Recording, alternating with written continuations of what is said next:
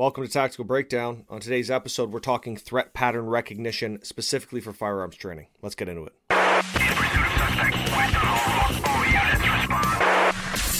Welcome to the Tactical Breakdown podcast on the ILET Network. Your number one resource for law enforcement training. Here is your host, Adam Kinakin. And we're back with another episode here on Tactical Breakdown.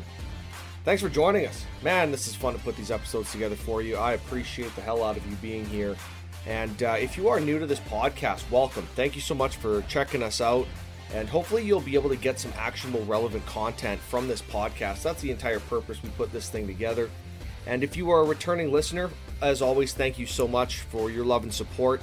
One thing I will ask, and I don't ask this a ton because it is a little bit of extra work for you as a listener, but I would appreciate it a whole bunch if you could pause this podcast go into the whatever player that you're using and leave a quick review.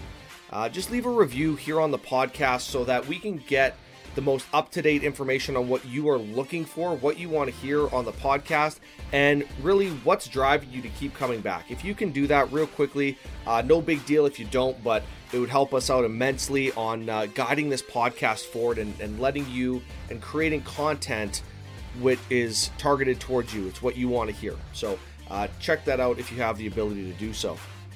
On today's episode, I'm talking with a friend, Joe Ferrera, or some of you may know him as Little Joe. He is a legend in the firearms training game, uh, trained directly under Rex Applegate, if you can believe that.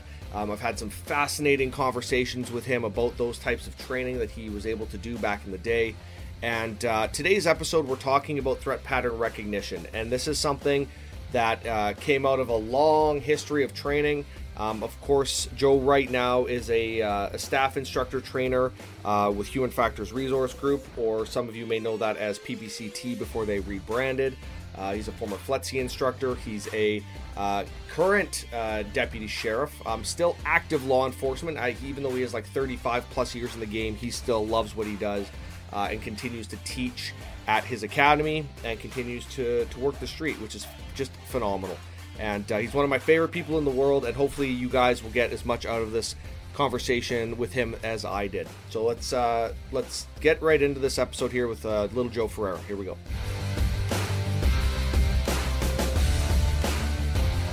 Hey everyone, Adam Kinakin here for ILET Network, sitting at the ILEETA 2021 conference. With me, a legend of the game, Little Joe Ferrera. Joe, thanks for joining me, man. It's you're welcome. You're welcome. It's great to be here, and it's great to be back at, at ILEETA finally. Absolutely, yeah. We, you and I have got to do a lot of work together over the last year or so, and it's nice to finally be able to sit down in person and and uh, you know talk face to face. Something that we've been missing for a while. Which is nice. It's nice. You're here. You're back at ILEETA again. You're also teaching. What is it that you're you're teaching this week? What's the session that you guys are rolling? I'm doing three sessions on threat pattern recognition and firearms training. Right. So with that course, I mean that people have probably heard that term threat pattern recognition before yes. or something similar to it. Yes. Yeah. If can we go over that a little bit just to sure. set if, a tone? If you went into any good search engine and put in pattern recognition, um, you would find pattern recognition information for all types of professions. Uh, technically, we call them domains. It's it's where human beings function there's pattern recognition for taxi drivers and airplane pilots, and human beings function based on pattern recognition. That's what we do. So with TPR, what we've done at PPCT, Human Factors Science, is uh, working with the federal government. We did a bunch of research. You've heard me. We've talked about this in the, in the past. You always want to do a task analysis. You always want to look at what your people are doing and what's getting dangerous for them. In this case, we're talking firearms pattern recognition. So we would be talking specifically looking at how law enforcement officers are being assaulted with firearms.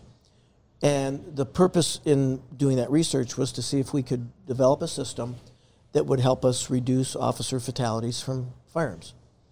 And once we started the, the research phase of it, the investigative phase of it and started looking at statistics from the Federal Law Enforcement Training Center, the FBI's law enforcement officers killed and assaulted, uh, New York City Police Department Standard Operating Procedure 9, and California Post studies, is we, in fact, did find a very specific pattern in firearms assaults against officers. Now, there can be rifle attacks from a distance, there can be ambushes, but what we found was a majority of officer fatal shootings involved extreme close quarters, zero to 10 feet, and generally speaking, within the first one to four minutes of contact with the subject that, that assaults and, and shoots and kills the officers. So, what we set was a pattern. That pattern was close quarters, and, and you can say, well, if you're a conservation officer, it's different. If you're a, a, a police officer in Wyoming, it's different than being a police officer in New York City. Well, all those statements are true, but when it comes to us being killed, it uh, more than 50%, approaching 80% of the assaults, a majority of the assaults, no matter what your badge or patch said on it or what the credentials in your pocket said on it, it was happening 0 to 10 feet, generally the majority within the first minute, but the second phase of that was within the first four minutes of contact with the individual.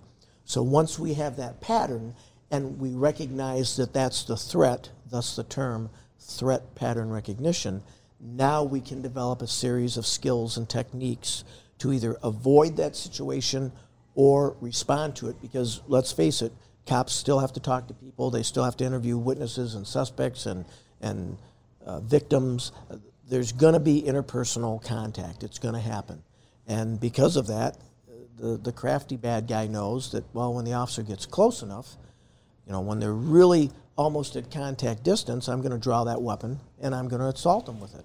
Um, and they know that. They also know, and, and people say, well, bad guys don't practice much. How are they so successful? At three feet, that, that close proximity negates skill they're doing basically contact shooting. The other pattern we recognized was that a majority into the 90 percentile of the wounds were in the face, throat, neck, and upper torso area, implying a high point of aim, but also implying basically that at three feet they just stick the gun in our face and they pull the trigger and we're shot. So it, it's a fascinating program to listen to. I've uh, I've been very fortunate. I've already taught two classes this week. I'll be teaching a, another class right after we finish this interview. And uh, I've been lucky to have a lot of students here at, at ILEETA this year. We didn't have the, the big numbers we normally get because of COVID 19. We were, we were uh, reduced in our students, but the people who are here are compassionate and very passionate about training. And so I, I've had a lot of good numbers in my classes. I can't complain at all. Yeah, it's it's interesting. Um, you kind of touched on it there. You know, using percentages. There's a lot of people that have issues with programs because they say, "Hey, well, this isn't applicable to me," and it's like, okay, and you could just be two things can be mutually exclusive. Just because it's not applicable to you doesn't mean that it's not going to be applicable to someone else.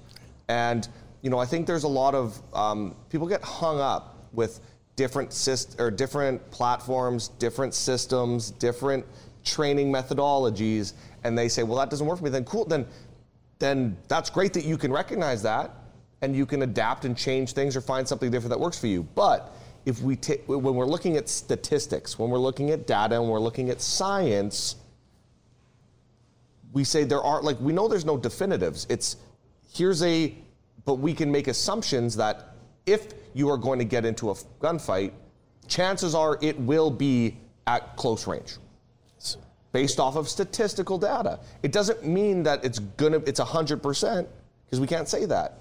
So when we train, it's like we have to train for the most likely scenario and hopefully we can do a good enough job so that they can adapt that knowledge if say for example you're outside of 10 feet or whatever it is it's the, the what we're teaching isn't going to be irrelevant as soon as that person takes one extra step backwards. And I think a lot of a lot of people have a hard time trying to figure that out in their own heads. Absolutely, absolutely. In one of the classes this week, um, I was talking. One of, one of my students said, "Well, you know, what you're saying is statistically this is probably going to happen." And I said, "You're exactly. Here, here's the key. There's possible, and there's probable. Is it possible right now that a 747 crashed into us through the, the roof of this building? It's, it's possible. Is it probable? No.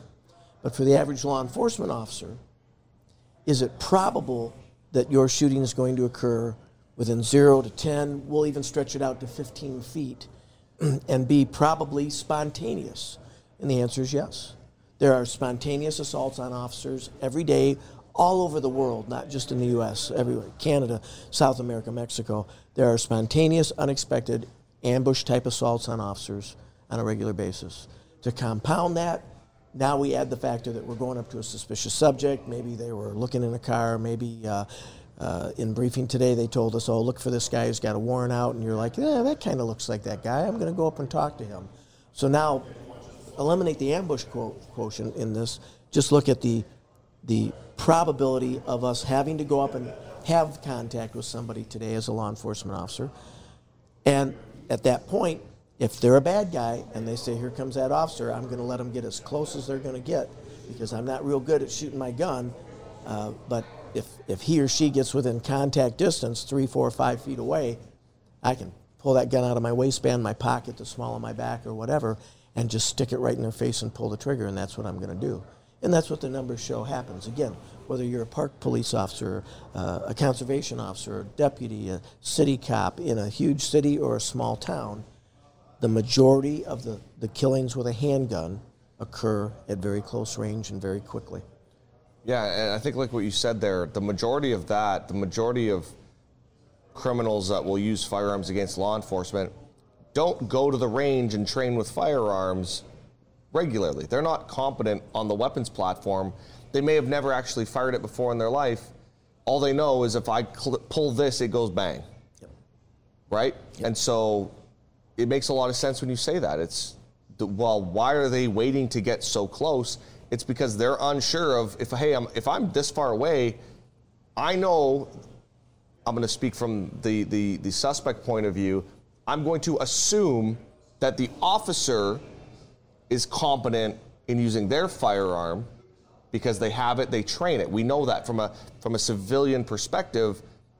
We now we civilians think that law enforcement officers get a lot more training than they actually do. Amen. But, Amen. but there's still a level of competency there that's that's inherent for the police officer, wherein for the the assailant, they may not feel comfortable. They're like, hey, I'm I'm 20 feet away. If I start popping rounds off, there's a good chance that I'm going to miss and he's going to hit me. So I'm going to wait for that high probability interaction where I know that if I'm this close to you, I have a fairly I can assume that I'm probably going to hit what I'm what I'm looking at. Yep. Again, that that close proximity negates skill. One of the things I ask in the class when I'm teaching it, uh, and almost everybody in the class is a firearms instructor, I ask them, is there a, a technique that you can tell to your students? I'm, I'm going to teach you how to aim this gun, and I guarantee you 100% of the time you will always hit the target, you will never miss. In every class I've taught so far, the instructors say, no, there's no way you can guarantee that. And I tell them, you're all wrong. It's contact shooting. If I shove that gun up against you and pull the trigger, I can't miss. It's 100% accurate. I'm not saying where I'll hit you on your body, but I'll guarantee you, if I'm shoving the gun into you, I'm not going to miss. And you can say, well, if you shove a semi automatic pistol into their torso, it's going to go out of battery, the gun's not going to fire. Hey, bad guys use revolvers. Bad guys use all kinds of weapons platforms, derringers, all kinds of stuff. They can shove and shoot, and, and they can't miss. So their confidence is extremely high. They go into this knowing I'm not going to miss because I'm going to touch that officer with the gun if I can and shoot them. So yeah. they have a high level of confidence for that. That's why uh, your point is well made. If the officer can maintain distance, if they can maintain some barriers, if they can maintain some cover, now the bad guy's confidence is dropping, but the officer's confidence and competence is increasing because most agencies, when they have time, do practice shooting from cover, concealment, uh, you know, and out to the average agency in Michigan is going to shoot out to about 25 yards. So distance and time increases the probability for the officer to win that gun battle, and bad guys know that. They want to get closer. Now, there's always exceptions. You're going to get that ace shot of the world, some competitive shooter, some former military person who was an excellent shot, what have you. That's not as probable. It is possible, but it's not as probable based on the, on the science of it happening close quarter quickly. Well, I think that's why you see such a big push, especially this week at, at this conference. There's a lot of people, whether it's you know the uh, SLC squared guys with the Combat Hunter program, what you guys are doing, and there's three or four other instructors that are teaching things like situational awareness, pattern recognition, things that you know we get wrapped up in this. Well, I'm a firearms instructor. That means we're going to go to the range and I'm going to we're going to put rounds down range. I just had a discussion before we hit record here with another firearms instructor, and I said, you could probably run a full day, you could probably run a full week course where nobody ever pulls the trigger. Realistically, because there's so much more that goes into what would happen in a gunfight. The gunfight is this much. The precursor to the gunfight is what's going to decide what happens here. Yep. And that's what we have to start teaching. And, you know, I, have testified under oath in federal court on a shooting case where, my, under oath, my opinion was punching holes in a piece of paper on a flat range is about 10% of what an officer needs to know to win a gun battle. I mean, we can teach children to do that. That doesn't mean a child could win a gun battle. All the tactics involved in that gun battle, like understanding that it's going to happen up close, personal, and quickly, tells us that in those first few seconds of the encounter are critical to read your bad guy. Um, and all those things can't be taught punching holes in a piece of paper. It's, it's again, people get hung up on qualifications or, or training where I got to get these many holes in this little area, and they're, they're missing the bigger picture which is the psychological, the emotional, the, phys- the physiological components of actually shooting that gun. Yeah. Yeah, no, I, I always find that so fascinating. You know, I had a, had a really interesting conversation with, with Lon Bartel earlier in the week, and we were talking about how often in a in an incident where an officer discharges their firearm, how often is there an issue, if there is an issue, legally, ethically, morally, whatever it is, with that shooting, how often is it because they couldn't hit what they were shooting at versus should they have even pulled the trigger in the first place? Right? Yep. It's like, as far as we know, there are like it's like I haven't heard of any cases where the, it was like, well, you shouldn't have shot him in the chest. You should have shot him, or the, it's not where the bullet hit. It was why was the bullet go in there in the first place? Right. And right. that's an interesting conversation to have. Yep. And again, we're back to more of the human factors involved in that. It's not the sight alignment, trigger control, and grip. It's the, you know, what visceral response did you have to whatever happened that made you draw your gun in the first place and start shooting? Uh, you know, are you looking at the, the totality of the circumstances? Are you soaking in as much as you can? Or did they just make a quick movement and, and you were nervous to begin with anyway and, and you overreacted? So there, there's a lot of components. There. Do you think that's something that is inadvertently built in on the range with the instructor? Do you think that's that response to stimulus is something that we have to be more cognizant of as instructors on the range because we're we're starting to create that myelinization within that officer where threat go. That's an issue. Yep. Yep on a, on a live fire range, unless you've got some excellent targeting systems, it's hard, in my opinion, it's hard to generate the threat stimulus that you need to drive it. So what do we usually end up doing? the instructor yells gun, the instructor yells threat, the instructor yells knife, what have you. And that's that could, again, it's possible that at a scene another officer yells gun uh, or knife or whatever. But in reality, most of these encounters are one on one, and it's a visual stimulus. Occasionally, it's an audible stimulus, like a gun being racked, uh, semi automatic. The bad guy forgets to chamber around, the gun comes out, they got to rack the gun before they can kill you. But it's a, it's a one on one stimulus. It's not an outside party yelling gun or knife or threat, what have you. Uh, it's a very personal event. Uh, some of the studies I've seen over the years where they said, well, we studied this kind of reaction time or that kind of movement time on an officer, they, they weren't really testing what they thought they were testing because they weren't using an outside stimulus. They were telling the officer, when, uh, when you feel like drawing, draw and draw as quick as you can, and we're going to see how quick you can draw that gun. Well, we don't initiate the draw in our profession. The bad guy does. We don't get to go, huh, right? We're like, yeah, what's your name? Who's your daddy?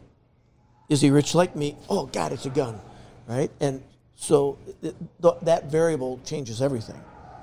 Um, and, and then when we do use a, threat stimulus on the range, it, generally speaking, it's an edge or face target where, uh, you know, you got a target's on edge, turn it's a bad guy you can shoot, turn it's a good guy you can't shoot, right? So it, it's a 50 50 shot. There's no decision making, right? And then after the target turns the first time, the human brain says, if it's turning to my left, it's the, the bad guy and I get to shoot. If it turns to the right, it's the good guy I can't shoot. And then at that point on, it's really no longer a stimulus. It's just, oh, it's turning left, I'm going to shoot him. Oh, it's turning right, I'm going to shoot him. Back in the day, those were awesome tools to use because all we had was a piece of paper stuck to a log, you know, behind the police station, and that's where we shot. It was part of the transition to where we are now. My humble opinion, we're at that point where force on force is the way to go. There are some eh, super advanced now video simulators like uh, VirTra, who just about surround you with the scenario. Again, very realistic. Um, a nice step forward, but in the end, it's got to be force on force. It's it's got to be human with human. Uh, in in our country, in the United States, Zuchel versus Denver tells us that video simulators are nice, but they're not enough. It's got to be force on force with stress to put the officer in that environment. And so there's case law that tells us we have to do that, and that's what we that's what we need to do. Not because a, a court somewhere told us to, but because it's the right thing to do for the right reason, which is protecting human life. We don't want to lose an officer's life, and we sure don't want to be the officer that takes the life of an innocent person that inadvertently, without thinking about it, pulled out their wallet and pointed it at us, and we decided in dim light that that was a gun and we had to shoot him. So it's, it's everybody wins, to use that, that new phrase. It's a win win situation. The officer stays alive, and good people don't get hurt with the course that you're teaching this week, you've and you're doing three this week, and you're here year after year. What is it that you want the instructors in your class to take out of out of this session that they have with you when they have time with you? That's a that's a great question. So I just made mention of the fact that you know back in the day, in the early days, we st- stuck a piece of paper or tin can on a stump behind the police station, and we shot a couple of rounds every year and Back in the good old days, maybe that's the way it was, and we've progressed through targets that can edge and face and go good guy, bad guy, and we've come up to massive, cool video simulators and and force on force training. What I'm hoping my students do is they leave with some information that I've given them, and it triggers something in their brain, and they say to themselves, "What about this?" And next year when I come back, one of them's teaching a class on a topic that I didn't, I never even thought about, but they did, and they're progressing mankind forward to be able to do better and better things when it comes to, in, in, in our world, the application of force and, and possibly firearms deadly force. So I'm looking for my students not just to take what I've got and go home, take what I've got and go home and go, what about this? Wouldn't this make it better? So again, progressing the profession uh, and, and progressing mankind. I love that. And, and Joe, it's a complete honor to be able to sit with you and, and chat and discuss. And, you know, we get to do this a lot um, on camera. We get to do this. We do a lot of phone calls back and forth all the time. So it's a hell of a lot of fun to be able to sit with you and, and share a beer where we can. And um, excited to be able to do this with you moving forward. And hopefully now that the pandemic is on a downturn, but we'll, we'll see what happens. Yeah. And, and I totally agree with you. It's awesome to be face to face with you for a change instead of looking through a, a, a Mac at you. And uh, as you know, we've been interacting with people all week, and it's just great. It just, uh, I, I, think we all got in a slump. The, I think the pandemic was tough on everybody worldwide. Uh, it was tough on a profession where interpersonal contact rules, um, both the good and the bad. you know, uh, let's not forget that our law enforcement, corrections, and security brothers and sisters do a lot of good every day. They have a lot of contact with human beings that just need help. They're not bad people at all. They're just in a bad situation and they need help. And it's nice that we can, as a profession, just sit around and, like you say, share a beer, you know, uh, quaff a few root beers, do whatever we want to do, and just discuss things. And those discussions is, is what helps us grow. Somebody, again, gets one of those, you know, light bulb moments where they go, hey, what about this? And the next thing you know, they're the next big thing in, in training because they had a great idea. Well, I appreciate you being here and sharing your knowledge and experience with us, and uh, can't wait to do it again. Me too, and it's been a privilege and an honor. Thanks, man. Join the ILET network now. Go to ilet.network. That's I L E T dot network.